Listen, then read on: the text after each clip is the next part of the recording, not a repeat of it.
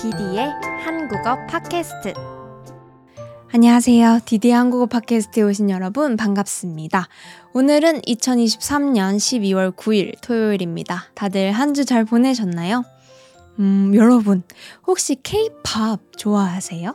한국어를 공부하시는 분들을 보면 엄청나게 많은 분들께서 K-팝 때문에 한국이라는 나라를 처음 알게 되었다거나 K-팝이 좋아서 한국어를 배우기 시작했다라고 하시는 분들이 많더라고요. 근데 제가 좀 어렸을 때, 그러니까 K-팝이 유행하기 전에는 코리아, 이 코리아라는 나라를 모르는 사람들이 엄청 많았던 걸로 기억해요. 뭐 가까운 나라, 일본, 중국 같은 곳에는 당연히 뭐 한국을 아는 사람들이 많이 있었지만 미국, 유럽, 호주, 브라질, 아프리카 같이 먼 나라에 사는 사람들은 중국, 일본은 많이 알아도 한국은 코리아? 잘 모르는 분들이 많이 있었어요. 그래서 저도 어릴 때 유튜브나 뭐 외국 방송 같은 걸 보면 거기에 나오는 사람들이 한국이 뭐야? 라고 하는 그 장면들을 보면서 좀 어린 마음에 아니, 어떻게 한국을 모를 수가 있지? 어떻게 내가 사는 이 나라를 모르는 사람들이 있지? 하고 좀 충격을 받았던 기억이 있는데요. 그러다가 2012년에 싸이의 강남 스타일이라는 게 나오게 되면서 한국이라는 존재가 세계에 확 퍼지기 시작하더니 그 후로 BTS라는 또 엄청난 가수가 등장을 해서 K-팝, 아이돌이라는 문화가 확실하게 세상에 알려지게 됐습니다. 그래서 이제는 많은 사람들이 K-팝 그리고 한국을 알게 돼서 저는 한국인으로서 굉장히 기쁘고 감사한 마음이 드는데요. 실제로 제가 이런 K-팝의 인기를 가장 실감할 때가 가장 많이 느낄 때가 언제냐면 제가 해외 여행을 할 때 아니면 외국인 친구들을 만날 때입니다. 그때 아, K-팝이 인기가 진짜 많구나 하는 거를 많이 느껴요. 제가 몇 달 전에 일본의 수도 도쿄를 여행하고 왔잖아요. 그때 엄청 다양한 음식점도 가봤고, 카페도 가봤고, 술집, 쇼핑몰, 뭐 다양한 곳을 많이 갔는데요. 어디를 가도 다 케이팝이 나오는 거예요. 그래서 처음에는 뭐야? 나 한국인인 거 알고 일부러 틀어주시는 건가? 라고 생각할 정도로 케이팝이 계속 나와서 나올 때마다 오, 오, 오, 케이팝 나온다. 케이팝. 이렇게 얘기를 했었어요. 너무너무 신기해서. 어, 그리고 제가 그때 저랑 나이가 비슷한 일본인 친구들, 여자, 여자인 친구들이랑 한 다섯 명 정도 같이 얘기할 기회가 있었어요. 근데 그 친구들이 다 케이팝을 좋아하는 친구들이었거든요. 그래서 그 친구들이랑 얘기를 하다 보니까 케이팝 콘서트는 당연히 다 다녀왔고, 케이팝 관련 소식들을 다 알고 있고, 제가 모르는 아이돌 이름들까지 막 알고 있어서, 오히려 제가 아 그런 게 있어? 어, 그런 게 있다고 하면서 많이 배웠었어요. 그래서 제 일본인 친구가 한 번은 저한테 물어보더라고요. 근데 왜 한국인들은 아이돌에 관심이 없어? 그래서 듣고 보니까 어, 궁금할 수도 있겠다 하는 생각이 들더라고요. 왜냐면 한국을 좋아하게 된 분들은 보통 케이팝 때문인 분들이 많은데 막상 한국인들을 만나서 얘기를 해보면 다들 아, 저 케이팝은 별로 안 좋아해요. 아, 옛날에는 많이 들었는데 요즘은 누가 누군지도 잘 몰라요. 라고 얘기하는 사람들이 많았을 것 같아요. 저도 지금 한국어 팟캐스트를 하고 있지만 제 구독자분들께서 혹시 디디님 케이팝 좋아하세요? 라고 물어봐도 아, 전 옛날에는 많이 들었는데 요즘은 좀 잘 안 들어요. 라고 얘기를 계속 하고 있어서 좀 미안한 마음이 들 때가 많이 있거든요. 그래서 오늘은 도대체 왜 한국 사람들은 아이돌에 관심이 없고 케이팝을 듣지 않을까? 에 대한 이야기와 함께 케이팝은 어떻게 전 세계로 유행할 수 있게 되었는가에 대한 이야기를 해보려고 합니다. 만약 여러분들께서 케이팝을 좋아하신다면 이번 팟캐스트는 좀 흥미롭게 들으실 수 있을 것 같아요. 그럼 재밌게 들어주세요. 우연이라고 하기엔 I'm so 깊이 doesn't make any sense alright, alright.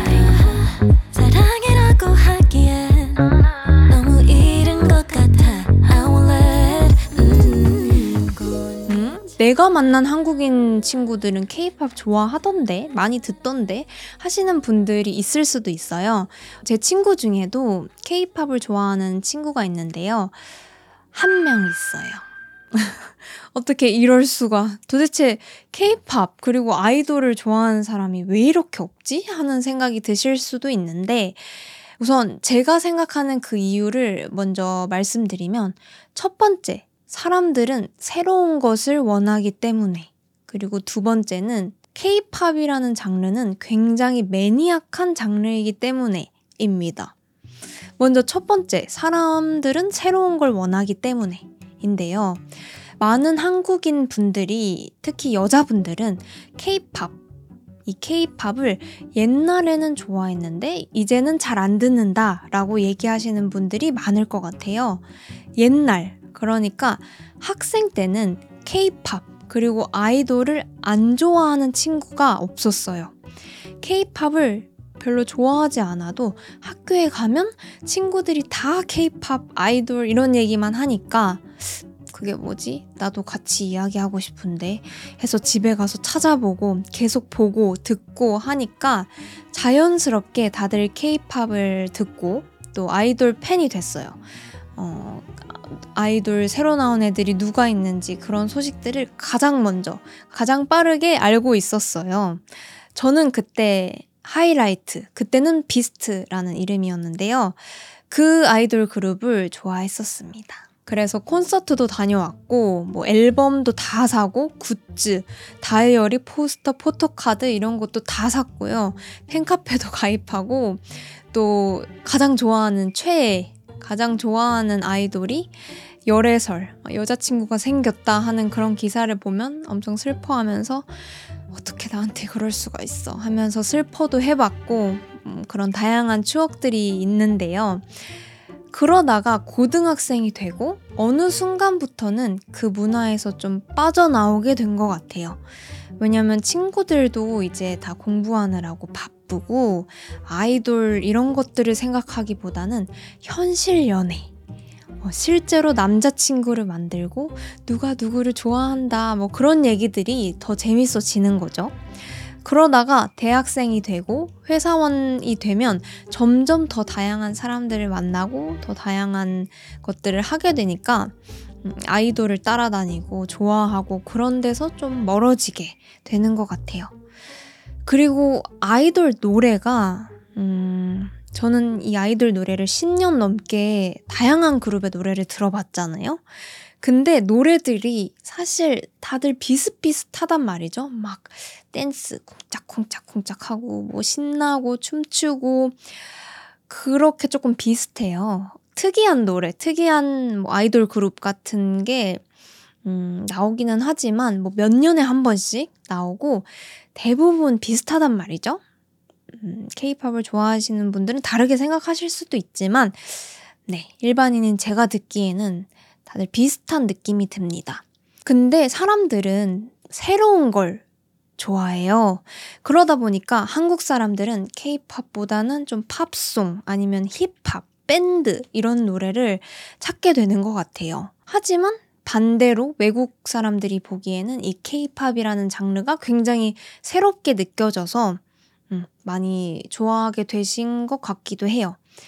그리고 한국인들이 케이팝을 듣지 않는 이유 두 번째가 케이팝이라는 장르가 굉장히 매니악한 장르다라고 말씀을 드렸는데 이 매니악이라는 단어는 영어에서는 뭔가를 진짜 미친 사람처럼 좋아하는 그런 거를 매니악이라고 하잖아요. 한국에서 매니악은 비주류인 것들, 그러니까 메이저 문화가 아닌 것들을 좋아하는 사람들, 그런 사람들을 보고 매니악하다라고 얘기를 해요. 그래서 케이팝은 매니악한 장르다. 메이저한 장르, 주류의 장르가 아니다라고 하는 게 방금 얘기했던 이유랑 조금 비슷해요. 제가 학생 때 아이돌을 좋아했던 것처럼 우선 케이팝 가수들은 다들 10대입니다. 뉴진스라는 아이돌 그룹이 데뷔할 때그 음, 그 그룹의 평균 나이가 16세였어요. 16살. 그리고 이번에 YG 엔터테인먼트에서 새로 나온 베이비 몬스터라는 그룹 그 그룹은 평균 나이가 14.6세라고 합니다. 14살, 15살. 굉장히 어리죠? 그래서, 음, 이 친구들을 따라다니기에는 언니가 조금 바빠요. 살기가. 그리고 아이돌 산업, 그 아이돌을 만드는 시장에서도 그 타겟이라는 걸 정하잖아요. 이 타겟을 정할 때 주로 10대를 타겟으로 음, 합니다. 그래서 노래 가사, 그리고 패션, 외모, 이런 것들도 다 10대들이 좋아할 만한 것들로 막 꾸며요. 여자 아이돌 가수도 그렇고, 남자 아이돌 가수도 그렇고, 보면 굉장히 마르고, 얼굴도 진짜 꽃처럼 예쁘잖아요. 학생 때는 그렇게 마르고 예쁜 그런 사람들이 예쁘고 멋있어 보이는데 신기하게 스무 살이 넘어가면서부터는 보는 눈이 조금 달라져요. 어떻게 달라지냐? 남자는 조금 너무 마른 것보다는 좀 이렇게 덩치가 있고 근육이 조금 붙어 있는 그런 사람들이 인기가 많고요. 여자들도 좀 너무 마른 것보다는 운동을 좀 열심히 해서 이런 라인 이런 것들이 예쁘고 볼륨 있는 그런 몸이 예쁘다라고 생각되는 것 같아요. 물론 마른 여자를 좋아하는 남자, 엄청 마른 남자를 좋아하는 여자들도 있지만 좀 매니악하다. 그렇게 많이 없다. 음, 그런 이유 때문에 케이팝이 한국 학생들한테는 아직 확실히 엄청 인기가 있지만 그 외의 사람들한테는 그렇게 인기가 많이 없는 거 아닐까라는 생각을 합니다. 아니, 그럼 외국인들은 다 성인이면서 좀 이렇게 마르고 10대들을 타겟으로 만든 그 유치한 문화를 좋아하고 있다는 건가? 라고 얘기를 할 수는 없는 게 케이팝이 외국에서 유행하게 된 이유는 단순히 그것뿐만이 아닙니다. 어, 한국 아이돌들을 보면 어때요? 굉장히 예쁘고 엄청 잘생기고 춤도 잘 추고 노래도 잘하고 말도 잘하고 착하고 외국어도 잘하고 그것뿐만 아니죠. 메이크업 완벽, 코디 완벽, 뮤직비디오 스타일 완벽 모든 것들이 다 완벽합니다. 거기다가 친근하기까지 해요. 막 같은 팀 아이돌끼리 장난치고 생활하고 그런 모습들을 다 볼 수 있고 그리고 라이브, 팬미팅, 팬사인회 이런 것들을 자주 해서 굉장히 소통도 많이 하고 있어요. 그리고 항상 밝고 웃고 있고 뭐 착하고 열심히 하고 그런 모습들을 보여준단 말이죠. 그게 엄청나게 팬들이랑 어, 친, 친하다라는 느낌을 느낄 수 있게 해줘요. 그래서 아이돌을 좋아할 때는 사실 진짜 조금만 노력하면 진짜 엄청난 우연이 일어나면 저 아이돌이 내 남자친구가 될 수도 있지 않을까 하는 그런 생각이 들 정도로 굉장히 친근한 이미지가 있습니다. 그런 생각 저만 해본 거 아니겠죠? 한국 아이돌들은 한국 동네에서 가장 예쁘다, 가장 잘생겼다 하는 애들을 뽑아서 그 중에서도 제일 예쁘고 제일 잘생긴 애들을 모아서 만든 게 한국 아이돌 그룹이에요. 이제는 케이팝이 유명해지기 시작하면서 한국뿐만 아니라 전 세계에서 잘생기고 예쁜 친구들이 많이 오죠. 그래서 이제는 그 연습생 어, 한국에서 아이돌이 되기 위해서 준비하는 그 연습생이 되기 위해서 보는 오디션 경쟁률이 여러분 천대 1, 만대 1이라고 합니다. 천명 중에 한 명, 많으면 만 명 중에 한 명이 겨우 뽑힌다고 해요. 그렇게 모인 예쁘고 잘생긴 그 아이들이 이제 노력까지 하기 시작합니다. 한국에는 K-팝 연습생 시스템이라는 게 있는데 어, 아이돌을 만들어내는 그런 시스템이에요. 그래서 다들 다이어트는 기본으로 뭐 연기 수업, 보컬 수업, 댄스 수업, 외국어 수업, 인성, 그 성격 수업 같은 것들을 최고의 트레이너들이 다 붙어서 그 코칭을 해줍니다. 그 과정들을 다 지나가서 준비가 됐다 싶은 애들만 너, 너, 너 이렇게 묶어서 그룹으로 데뷔를 시키는 거예요. 그렇게 데뷔한 굉장히 반짝반짝 빛나는 보석들을 세상에 보여주려면 또 최고의 노래, 최고의 안무, 그 춤이 있어야 되잖아요. 최고의 노래와 안무를 만들기 위해 또 노력을 합니다. SM이라는 회사는 하루에 데모 테이프, 그 데모 곡들을 300개 이상 받는다고 해요. 300개. 그리고 안무를 만들 때도 여러 가지를 보고 그 중에서 제일 괜찮은 부분만 부분 부분 부분 가져와서 그거를 합쳐서 만든다고 해요. 한국 케이팝 하면은 칼군무잖아요. 군인들을 보는 것처럼 그 여러 명이 탁탁 정확하게 똑같은 동작으로 움직이는 그런 춤을 추는 걸로 유명한데 그걸 가장 잘 보여줄 수 있는 게 뮤직비디오입니다. 뮤비. 이 한국 아이돌 뮤비를 만들 때는 미국의 팝 가수의 뮤비를 만들 때보다 두 배, 세 배의 제작비를 두 배, 세 배의 돈을 쓴다고 해요. 음. 그래서 거의 영화 같은 퀄리티의 뮤비를 만들어냅니다. 자, 이렇게 열심히 만든 뮤비, 이렇게 열심히 만든 아이돌을 이렇게 누워서 쇼츠, 릴스 이런 거를 보다가 휙휙 넘기다가 딱 보게 됐다고 생각을 해보면 어떨까요? 에? 하고 놀랄 수밖에 없을 것 같아요. 뭐야? 세상에 이런 게 있구나? 얘는 뭐야? 하고 BTS? 이렇게 찾아보면 아주 멤버들끼리 장난치는 영상, 또 엄청 멋있게 춤추는 영상들, 그런 것들을 보다 보면 이제 바로 입덕하는 거죠. 바로 사랑에 빠지는 거예요. 한국인들은 그런 일, 그런 걸 봐도 와 진짜 이거 만들려고 엄청 노력했겠구나 아니면 음 요즘 이런 스타일이 유행하는구나 하는 좀 현실적인 반응들이 많이 나오는데 외국 분들은 그냥 이 한국인을 보는 경험 자체가 굉장히 이국적이고 새롭잖아요. 그래서 그 아이돌들의 반짝반짝거리는 그 좋은 모습들을 보이는 그대로 어, 받아들이고 보이는 그대로 완벽한 하나의 판타지, 하나의 환상으로 어, 좋아할 수 있게 되는 것 같습니다. 이 아이돌이라는 말이 우상이라는 뜻이잖아요. 롤모델처럼 굉장히 닮고 싶은, 따라하고 싶은 우상이라는 뜻이 아이돌인데 저는 가끔 그런 생각을 해요.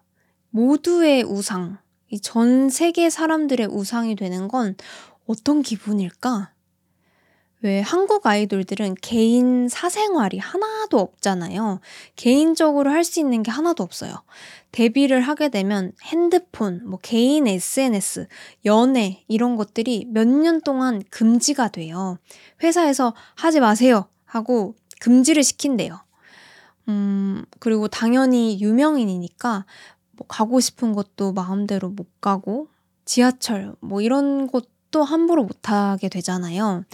근데 어 솔직히 할리우드 배우들 뭐 외국 힙합 가수들 그런 사람들을 보면 그 사람들도 유명하지만 어, 그래도 조금은 자유로워 보이는 부분들도 있거든요. 막 파파라치가 귀찮게 하면 욕을 한다거나 음, 그런 모습들을 보면 어, 이해가 된단 말이에요. 왜냐면 사람들은 사람이라면 기분이 나쁜 날도 있잖아요. 좀 지치는 날, 좀 힘이 안 나는 날. 저는 매일 하루에도 몇 번씩 기분이 좋았다가 나빴다가 그러는데 아이돌들도 어, 사람이니까 그럴 거란 말이죠. 근데 그 아이돌들은 사람들이 원하는 이미지가 있으니까 항상 밝고 항상 착하고 항상 열심히 하는 그 이미지를 유지를 해야 되고 조금이라도 좀 힘든 모습을 하면 팬들이 걱정을 하기도 하고 또 나쁜 사람들은 뭐 태도가 왜 저러냐 열심히 안 하냐 하면서 실시간으로 막 평가를 하니까 어... 그런 것들이 얼마나 힘들지 상상조차 잘 안 돼요. 그래도 아이돌이라는 직업 자체가 그런 좋은 모습을 보여줘야 되는 직업이고 또 팬들 때문에 그 꿈을 이룰 수 있었던 거니까 음, 팬들이 보는 곳에서는 팬들이 원하는 모습, 밝은 모습을 보여주는 게 맞기도 한 것 같은데 그렇다고 힘들지 않은 건 아니잖아요. 그래서 그런 걸 보면 좀 너무 힘들 것 같다라는 생각이 많이 들어요. 그 아이브의 장원영 씨. 제가 개인적으로 요즘 진짜 저 사람은 최고의 아이돌이다라고 생각하는 분인데 이 원영 씨가 지금 19살이에요. 근데 그 이분 스케줄이 인터넷에 한번 올라온 적이 있거든요. 근데 그걸 보면은 말이 안 돼요. 하루에도 몇 번씩 지방, 그 대한민국 지방이랑 서울을 왔다 갔다 하고 그 다음 날에는 프랑스로 가는 비행기를 타고 행사를 했다가 밤 비행기로 돌아와서 다시 또 서울에서 공연을 하고 그날 밤에 지방으로 내려가서 또 춤추고 공연하고 진짜 말도 안 되게 바쁜 거예요. 근데 그 모든 행사에서 얼마나 예쁘게 하고 있었는지 아시나요? 저는 그 누가 그분에게 악플, 너 이상하다라고 말할 자격이 있을까 싶어요. 여러분, 아이돌의 수명이 3년에서 5년, 정말 길면 10년인 거 아세요? 음, 그렇게 아이돌로 활동을 하고 나서 이제 인기가 없어지면 또 새로운 길을 찾아서 가야 하는데 이미 얼굴을 사람들이 다 알고 있고 뭐 그런 문제들 때문에 새로운 길을 찾기도 굉장히 쉽지 않을 것 같고요. 더 안타까운 거는 그 어린 시절을 다 바쳐서 학교의 친구들이랑 놀지도 못하고 뭐 수학여행도 못 가고 그 소중한 추억들을 다 포기하고 열심히 열심히 연습을 해도 아이돌이 끝까지 되지 못하는 친구들이 훨씬 많이 있다는 겁니다. 그 아이돌들이 보이지 않는 곳에서 뼈를 깎는 고통, 정말 힘든 그 고통을 다 참아내면서 열심히 어, 노력을 했기 때문에 그 노력을 해외에서도 이 전 세계의 사람들이 다 알아보고 좋아해 주시는 거라고 생각을 해요.